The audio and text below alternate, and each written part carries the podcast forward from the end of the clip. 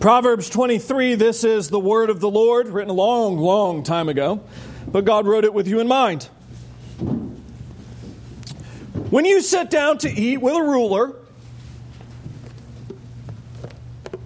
observe carefully what is before you, and put a knife to your throat if you are given to appetite. Do not, do not desire his delicacies, for they are deceptive food. Do not toil. To acquire wealth, be discerning enough to desist. When your eyes light on it, it's gone. For suddenly it sprouts wings, flying like an eagle toward heaven. Do not eat the bread of a man who is stingy. Do not desire his delicacies, for he is like one who is inwardly calculating. Eat and drink, he says to you, but his heart is not with you. You will vomit up the morsels that you've eaten and waste your pleasant words. Do not speak in the hearing of a fool, for he will despise the good sense of your words. Do not move an ancient landmark or enter the fields of the fatherless, for their Redeemer is strong. He will plead their cause against you. Apply your heart to instruction and your ear to words of knowledge. Do not withhold discipline from a child.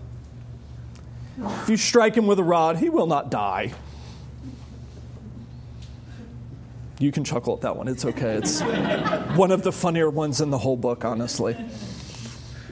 If you strike him with a rod, you will save his soul from Sheol. My son, if your heart is wise, my heart too will be glad. My inmost being will exult when your lips speak what is right. Do not let your heart envy sinners, but continue in the fear of the Lord all the day. Surely there is a future and your hope will not be cut off.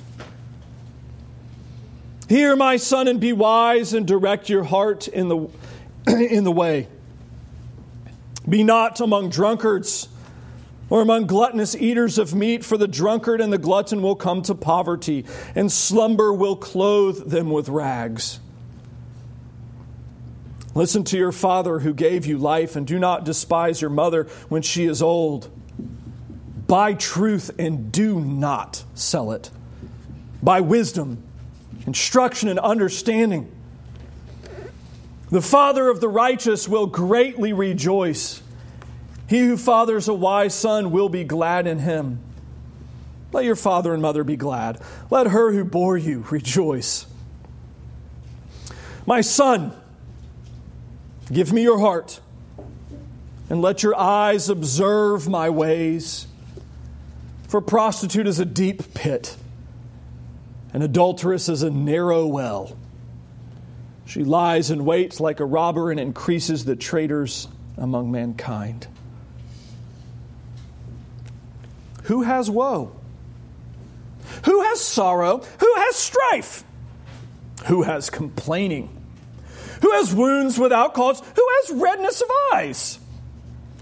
Those who tarry long over wine those who go to try mixed wine. Do not look at wine when it is red, when it sparkles in the cup and goes down smoothly. In the end, it bites like a serpent and stings like an adder. Your eyes will see strange things, and your heart utter perverse things. You will be like one who lies down in the midst of the sea, like one who lies on the top of a mast. They struck me, you will say but I was not hurt. They beat me and I did not feel it. When shall I awake? I must have another drink. I think that's probably the proper way to read that last verse. Let's pray. Lord God, we do ask that you would bless both the reading and the preaching of your word. May we hear from heaven. Oh God, may we hear from heaven. In Jesus' name, amen. Well, it is September, so I guess I can officially use a Halloween illustration. Ah, the groans. I love it. I actually don't really enjoy Halloween. There's one activity I actually do enjoy, though. Uh, and it's from a haunted house. I think it's in Oklahoma or somewhere, somewhere out in the Midwest. It's apparently one of the scariest haunted houses in America, which I don't know. I've actually never even been to a haunted house, so it doesn't, doesn't matter to me. But the highlight is about three quarters of the way through the haunted house, they usher the group in, and it's always a group that they do. They usher the group into this pitch black room. And while the group is in this pitch black room, a laser pointer starts shining. And when the room is pitch black, it's virtually impossible, like a cat, to not watch the red dot. And the red dot starts moving around the room, and you just can't not look at it. Well, of course, they're setting you up. And apparently, behind one of the walls is something absolutely terrifying. I still don't know what it is. But after a moment of following the red dot, the red dot goes into the center of that wall, which is pitch black, and then all of a sudden the lights hit, and it's something absolutely staggeringly scary, and then it takes a picture at that exact moment. And so this haunted house posts series of pictures of just these groups of people at their most terrified. The first time Nikki and I saw this was probably six or eight years ago, and I think we were crying. We were laughing so hard. I mean, I, I don't remember my stomach hurting so bad at laughing at people because you get to see in one snapshot all of human passion in just written large. And I love it because you have some where you get to see like a hero, you know, where he's got his wife like this and he's trying to protect her. I love it. My favorites, though, are the huge dudes who have these little tiny wives or girlfriends and they're shoving the wife at the scary thing as they try to run away. I love it because, and there's no hiding it. You get to see every desire written large on their face. You can tell the guys, I mean, he's gigantic and it's like, have her. I don't care. Whatever it is, you can have her. I'm gone. And like, brother, you can't hide from that. Y'all probably need a little bit of marriage counseling after that because I'm sure she's not thrilled with you when you got out. I love her. It's great. You get to see the desires of their heart written out in their actions in just one quick little snapshot. And it's amazing how much you can see. Every once in a while, there's somebody who's just straight faced. Like, what did you do to be able to not react? Because everybody else is terrified. And I particularly enjoy that, I guess, from a pastoral perspective, because so much of life and ministry and dealing with adults is trying to figure out how to get people to see their own passions written out large. It's great doing youth ministry. Teenagers are the same thing as adults, they're just much less sophisticated. And so you can hold up their silliness right in front of them and, like, well, fair enough. But adults, we've, we've had so many more decades to try to hide, to try to posture, to try to pretend or rationalize or trick ourselves that the things we're actually passionate about are not the things we're actually passionate about. And in one little snapshot, you can't argue with that. It's like, brother, you said you weren't scared in those things. You were shoving your daughter at the thing. you weren't even protecting your own children. You can't hide from that.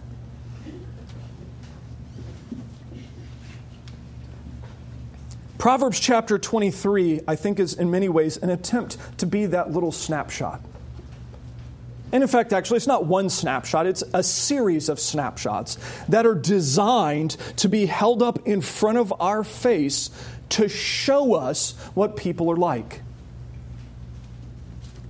And particularly to show us what the fool is like. And I'd be honest, there are a few things that I think I've interacted with in ministry where people are less likely to call themselves than a fool. I mean, they'll say, oh, I'm bad at this, or I'm bad at that, or I, I have a weakness here, or sometimes I struggle with that, or sometimes I'm a little, you know, and they make the little kind of crazy signal, but don't ever do it. I, I don't know if I've ever heard anybody just come and say, Pastor, I need you to help me. I'm a fool. Let me think about that. I've been doing full time ministry now for 15 years, and I don't think I've ever had a single person say that. But the book of Proverbs is written from that perspective where foolishness is everywhere. And wisdom has to be pursued. The odds of me running into only wise people is staggeringly low.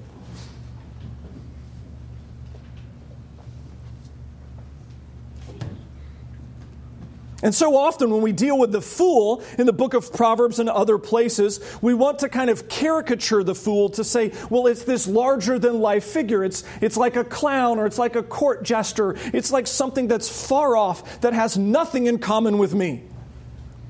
The fool is the bad guy that I share no characteristics with, but occasionally I make dumb decisions.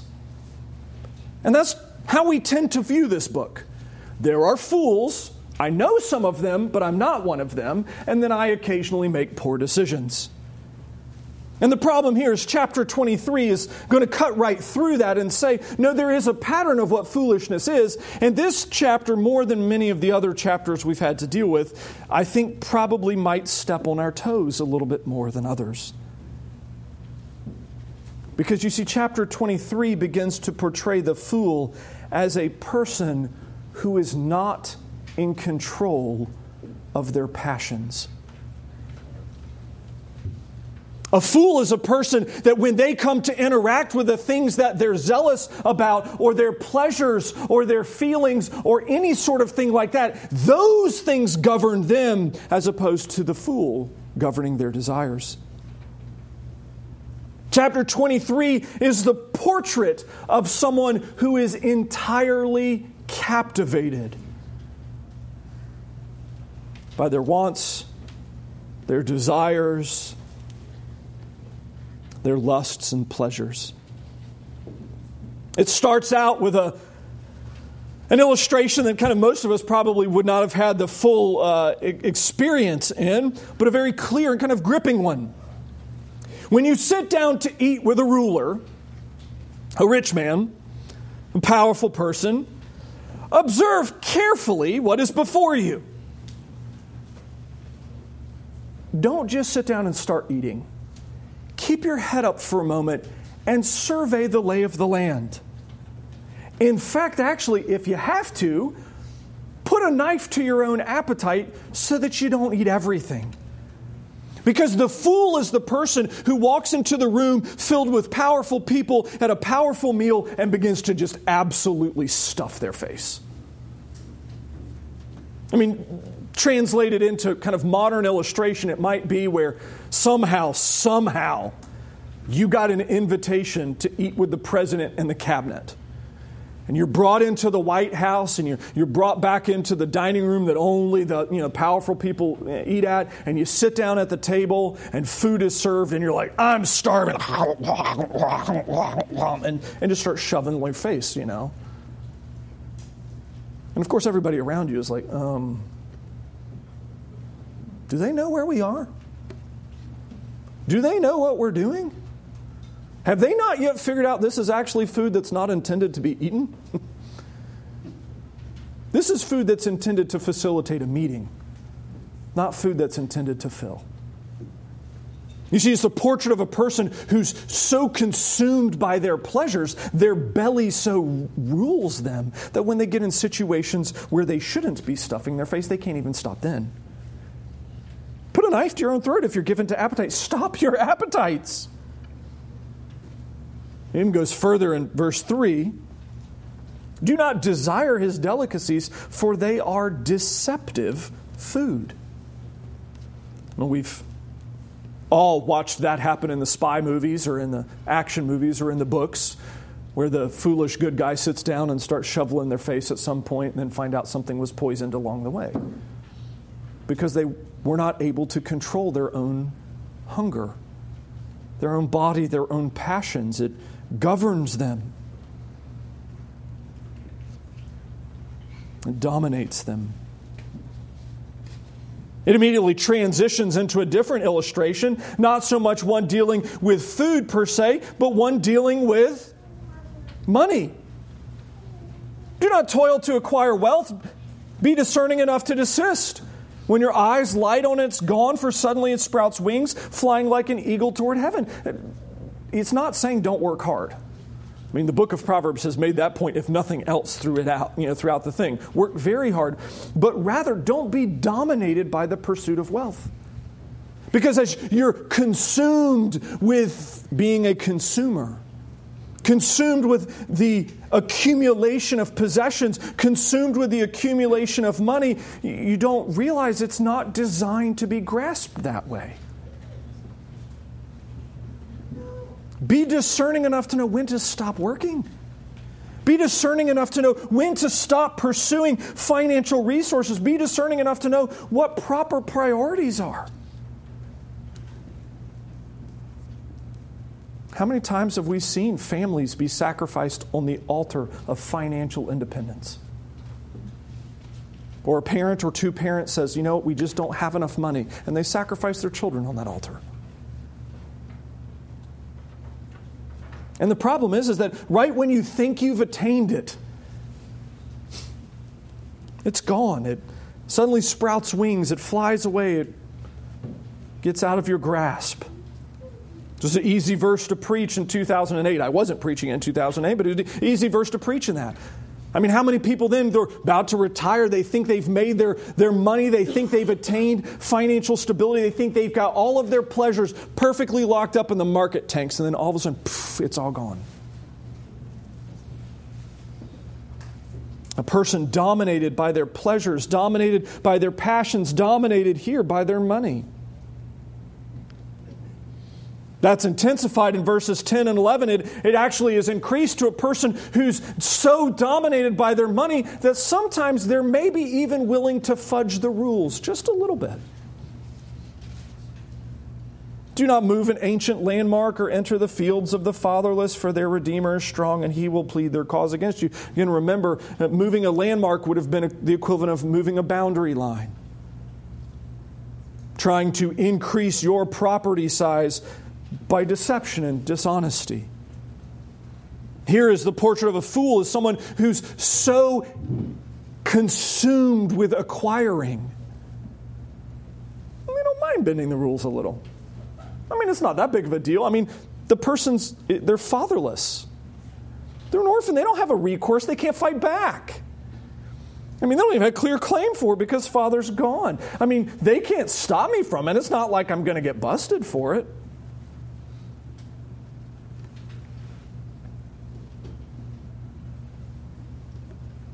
Consumed with their, their pleasures and consumed with their passions, consumed with accumulation to the point that it changes even their simple things like what they believe is right and wrong.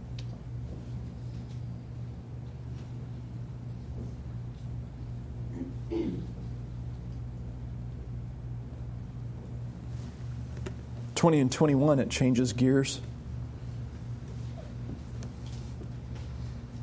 Turns to the easy and obvious in one sense, which is going to be highlighted later with alcohol. But again, it turns, don't, don't, hmm, back up. Don't ever reduce those commands to alcohol, only to alcohol.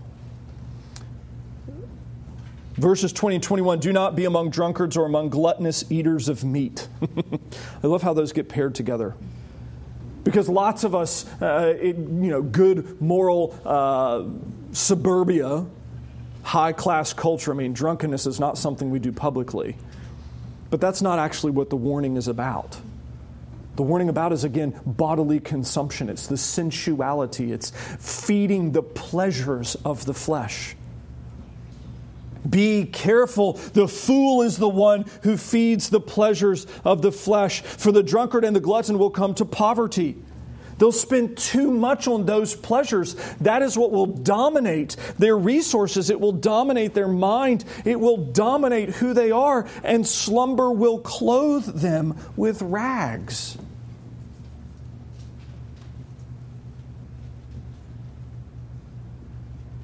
This is further encapsulated in 29 through 35, which is a bit of a comical. I, I, it makes me chuckle reading it, the way that it's phrased, you know. Who has woe, who has sorrow, who has strife, who has complaining, who has wounds without cause? They wake up and don't know how they got hurt. Who has redness of eyes? They wake up bleary eyed. This is right here, these verses in the morning of a hangover. Those that spent too much time on their wine, those who tried mixed wine would be the spiced wine of higher quality, most likely a higher alcohol content. It looks good goes down smoothly. Oh man, it tastes great, but it bites afterwards. Like a serpent stings like an adder, and then goes to describe the situation. Your eyes will see strange things. When I worked in the mental hospital watching people detox, oh my goodness, you want to have. You do that for six months, you will never have a problem with those kind of things. To watch the terrors that people see as they detox, it's shocking. Yeah, if you didn't know that, alcoholism, when you detox, one of the byproducts is massive hallucinations. It's very, very terrible. And most often the hallucinations are terrifying and you can't tell that they're not real. And the problem is that when you finally are able to determine that they're real, you still see them, but you know they're not there, which is even worse. But then it continues again morning hangover. You'll feel like someone who's stuck in the middle of the ocean on the top of the mast of the boat, and everything's weaving back and forth. You'll say, Hey, I, they struck me, didn't hurt. I'm fine. I'll walk it off. You know, I want another beer. Get me another drink. You see, what is portraying is someone, again, who is dominated by their pleasures and their passions. And again, the alcohol one is such a good one because it's such an easy caricature, and it's so good because we see those consequences so severely, but it is not simply limited to that. It's all areas of life. I mean, think about what he's addressed already. He's addressed finances, he's addressed food, he's addressed drink, he's addressed, oh, yeah, we skipped the section on sexuality. Verses 26 through 28 My son, give me your heart. Let your eyes observe my ways. For a prostitute, those sexual pleasures is a deep pit, an adulterous and narrow well, the kind you fall down and you can't get back out of. She lies in wait like a robber and increases the traitors among mankind. You see, honestly, I'll be truthful. This is not the sermon that I've been excited about preaching. I love preaching these proverbs. They're hard, man. They make me work harder than any other passage I think I've preached. But this passage is particularly challenging because the warning that he gives is one that we in America, I think, to a person, all struggle with and all immediately assume that we don't. He's portrayed the fool here in multiple different fashions as the person who struggles because their passions are too great. They can't control their lusts. They can't control themselves. They can't control their bellies, can't control their sexuality, can't control their rampant consumerism. And if there's not something that describes America, I, am not sure really what it is. I mean, to think about, I mean, just pause and, and, and reflect on our culture.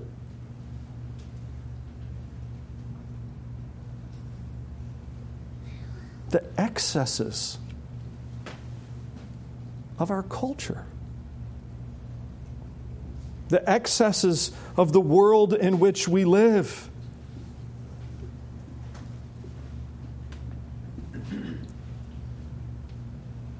And the consequences that are just pouring out everywhere. I read an article this week. Y'all know I like science stuff and I try to stay on top of it and kind of be aware. Um, STI, adult transmitted infection, if you catch the abbreviation there. New one's been found in the UK that's not been seen in any Western country before. That's flesh eating. Yeah, ooh is right. That's not a good idea. And the UK is trying to kind of figure out how to legislate it because they're the nanny state. And you have people actually going so far as to say, if only there was a way for the government to control human sexuality a way to kind of sort of manage who people participated in sexuality with. And your theologians are like, if only there was a way to help connect that to two people for life. In a monogamous, loving relation, maybe marriage, I think is the correct answer.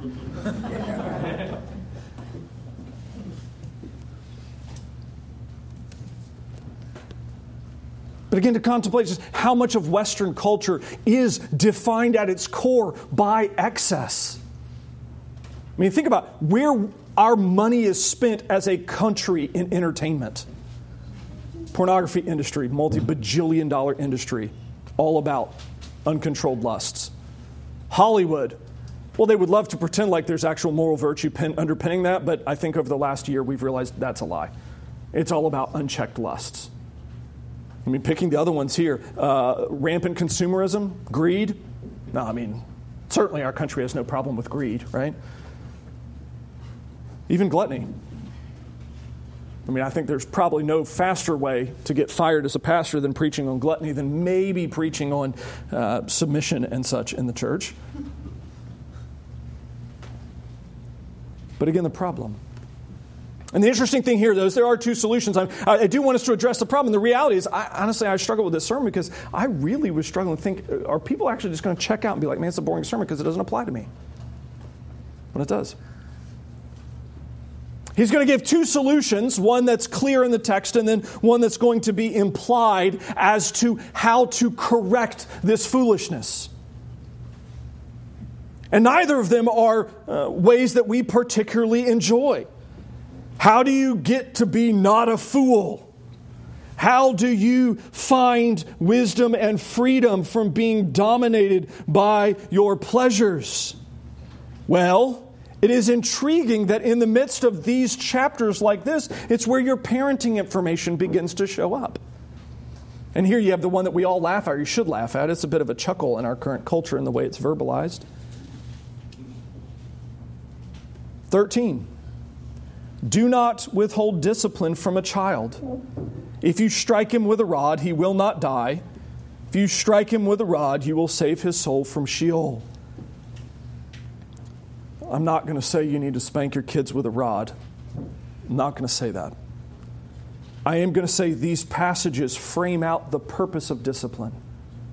And the purpose of discipline is to be God's tool to bring those lusts and into check. Part of how we are designed to raise our children is to be that balance to help be a correction to those unchecked desires.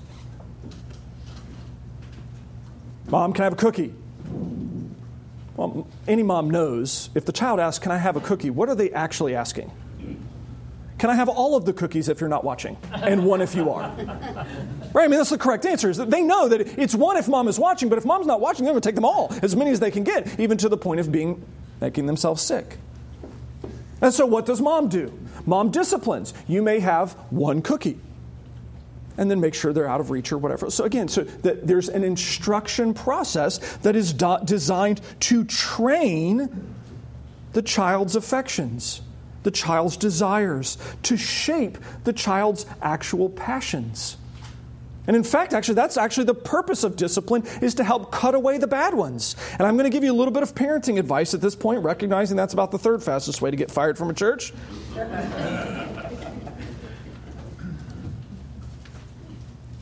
if the primary emphasis of your discipline is to heal your children through their hurt feelings, you are doing it incorrectly.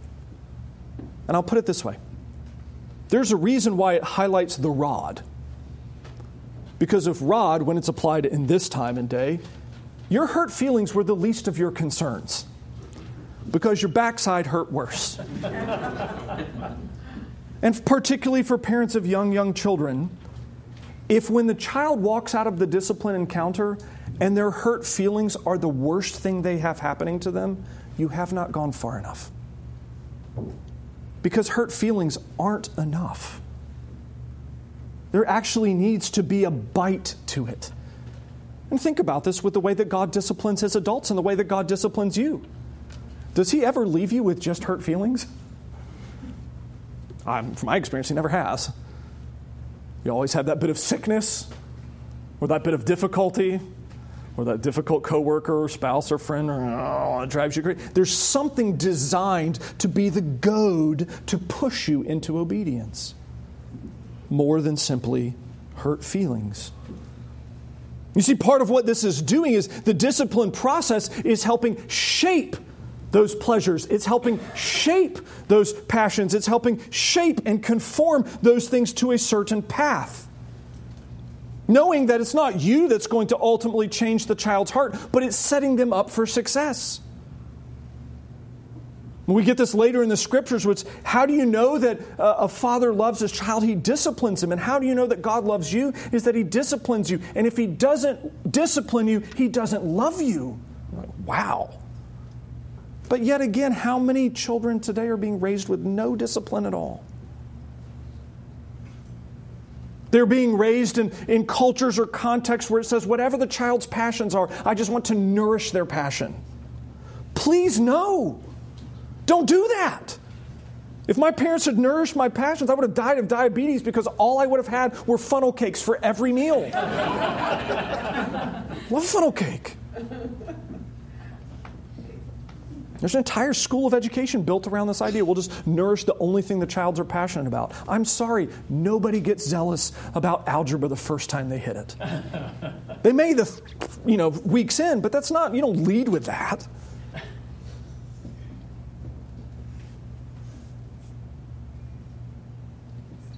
So much of the way of wisdom is disciplining our desires.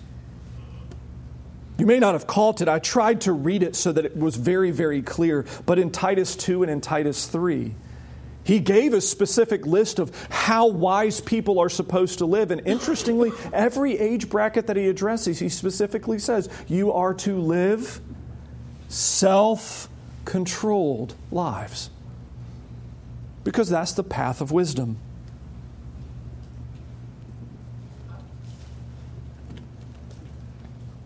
You know, there's probably two different categories of person in the room if you're actually listening.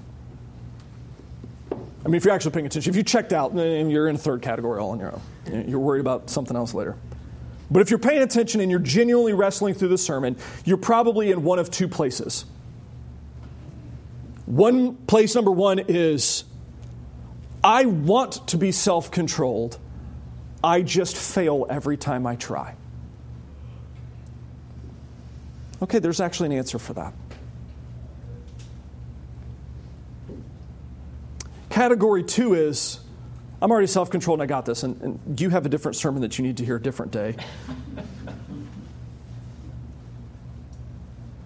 but see, the, the answer here in terms of how to correct those selfish desires, how to correct those passions, how to correct that self control that is so lacking is interestingly not to aim for self control itself.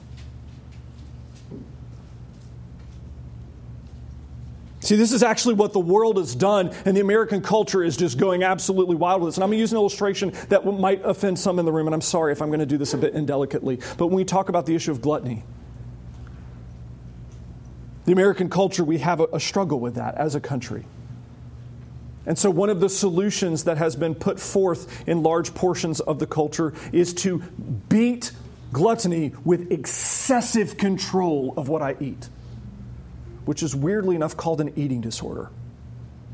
And it's why our young women in spades wrestle with I will only have victory over my food when I control it. That's why our young men in their battles with pornography are saying, I will only have victory when I can control it. And friends, that's actually not the answer. You don't find victory over these things by controlling them. You find victory by drowning them with something better.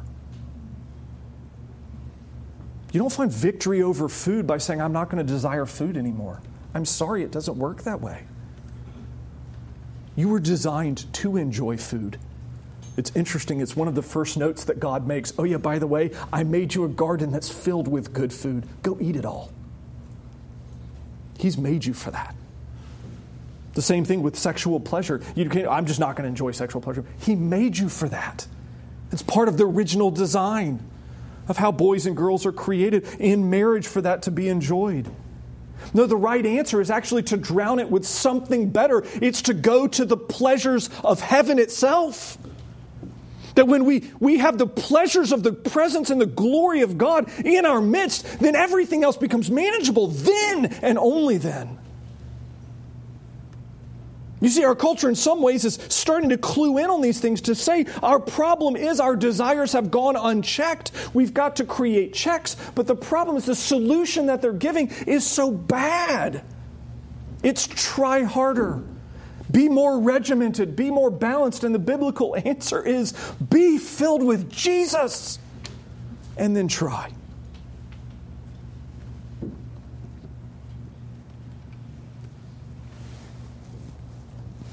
Paul works through this theology later in the epistles, and he's working through doing everything, whether you eat or drink, do it for the glory of God.